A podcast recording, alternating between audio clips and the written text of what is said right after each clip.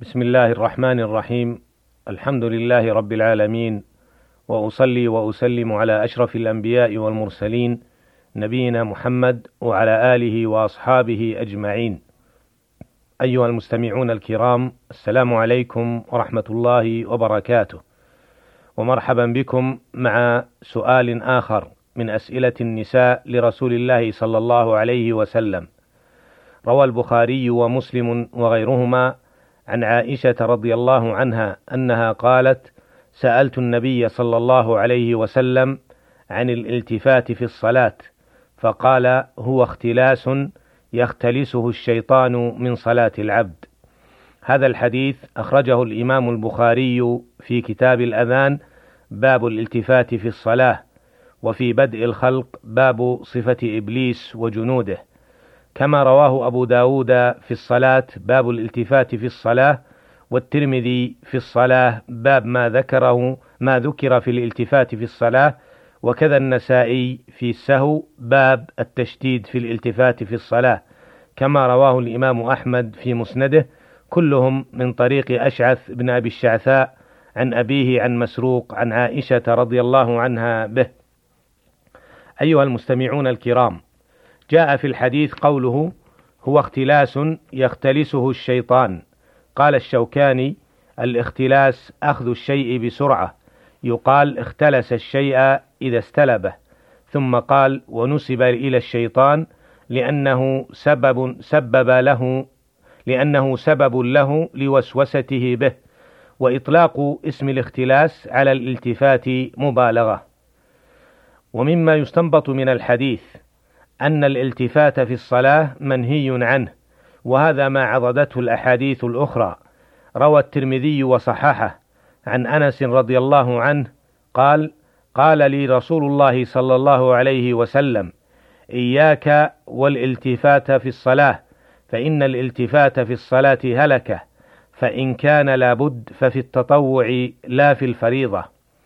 والمراد بقوله هلكة كما قال الشوكاني رحمه الله سمى الالتفات هلكة باعتباره سببا لنقصان الثواب الحاصل بالصلاة ولكونه نوعا من وسوسة الشيطان واختلاسه.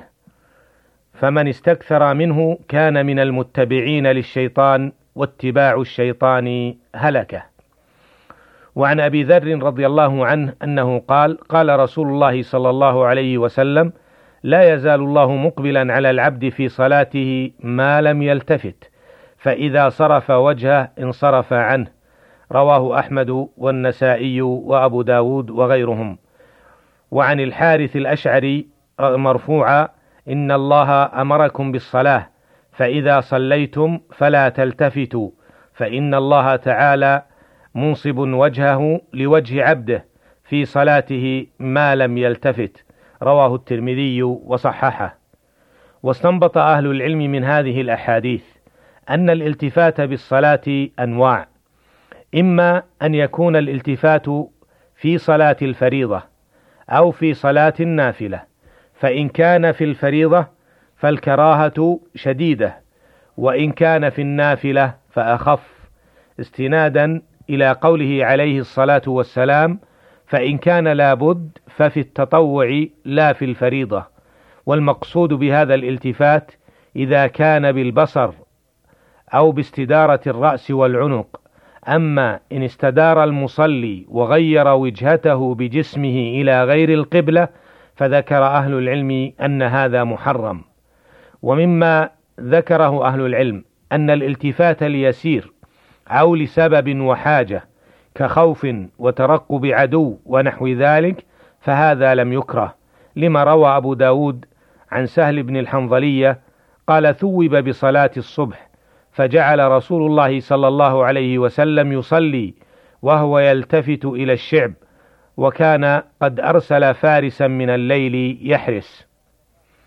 وسمى النبي صلى الله عليه وسلم الالتفات اختلاسا يختلسه الشيطان من صلاة العبد تصويرا لقبح الفعل وشناعته فالمصلي في موقف عظيم يناجي ربه ويدعو مولاه ويخشع لخالقه فيأتي الشيطان وينتصر بفعله هذا على هذا العبد الذي أشغله في صلاته حتى التفت عنها وأصبح ينظر إلى أشياء أخرى. فمن الغبن للمسلم أن ينتصر عليه الشيطان وهو في هذه الحالة العظيمة من مناجاة الله تعالى ودعائه. ويشير في الحديث والأحاديث الشاهدة له إلى أهمية الصلوات وبخاصة الصلوات المفروضات فأمرها عظيم عند الله سبحانه وتعالى كيف لا؟ وهي أهم الأمور العملية وأول تكليف وأول وأول تكليف بعد الشهادتين كما جاء في حديث معاذ بن جبل رضي الله عنه عند بعثه إلى اليمن. قال له رسول الله صلى الله عليه وسلم فليكن أول ما تدعوهم إليه شهادة أن لا إله إلا الله وأني رسول الله فإنهم أطاعوا لك بذلك فأخبرهم أن الله افترض عليهم خمس صلوات في اليوم والليلة. فجعلها عليه الصلاة والسلام بعد الشهادتين وهذا يدل على أهميتها وعظم شأنها. وهي أول ما ينظر في أعمال العبد يوم القيامة فإن كانت صالحة نظر في بقية أعماله وإن كانت غير ذلك ردت على صاحبها وردت عليه بقية أعماله. ومن هنا يجب على العبد أن يهتم بها في أدائها وفي أدائها في وقتها وفي حضور القلب بها وفي الخشوع فيها وفي صلاة الفريضة بالنسبة للرجل جماعة في المسجد. وعدم تأخيرها عن وقتها أو التكاسل فيها أو نقرها نقر الغراب أو التفكير والهواجس في أثنائها أو العبث في الثوب أو اللحية أو الشارب ونحو ذلك. والحذر كل الحذر من من كل ما يخدشها أو يضعف ثوابها أو ينقص أجرها. يقول أحد العلماء إنما يقبل الله من صلاتك بقدر خشوعك وخضوعك فاعبده في صلاتك كأنك تراه فإن لم تكن تراه فإنه يراك فإن لم يحضر قلبك ولم تسكن جوارحك فهذا لقصور معرفتك بجلال الله تعالى فعالج قلبك عساه أن يحضر معك في صلاتك فإنه ليس لك من صلاتك إلا ما عقلت منها. انتهى كلامه رحمه الله. ومما يفيده الحديث أن الشيطان عدو للإنسان. يحاول أن يلبس عليه عبادته أو أن يفسدها أو ينقص على الأقل من أجرها فيذكره بما نسيه ويصور أمامه أعماله ويحاول أن يشغله فعلى العبد أن يتنبه لهذا العدو اللدود والماكر الخبيث فهو يحتاج إلى مجاهدة وصبر ومصابرة فإذا تنبه العبد لذلك فإنه ينتصر عليه بإذن الله تعالى. فكيد الشيطان ضعيف وحيله مكشوفة لكن يجب الحذر كل الحذر من التساهل في ذلك فهي فهو يريد من العبد أن يشاركه في العصيان والطغيان حتى يريده المهالك ويوقعه في شراكها فيكون شريكه فيكون شريكه في نار جهنم وهو لا يألو جهدا ولا يمل ولا يمل ومعركته مع الإنسان مستمرة لكن مع العمل والمقاومة يخنس كما سماه الله تعالى الوسواس الخناس. وعلى المسلم أن يجاهد هذا الشيطان باستحضار عظمة الله تعالى وبدوام ذكره وقراءة كتابه واستحضار ما عليه وخشوعه في صلاته وكثرة طاعته لربه فإنه يخنس بإذن الله تعالى.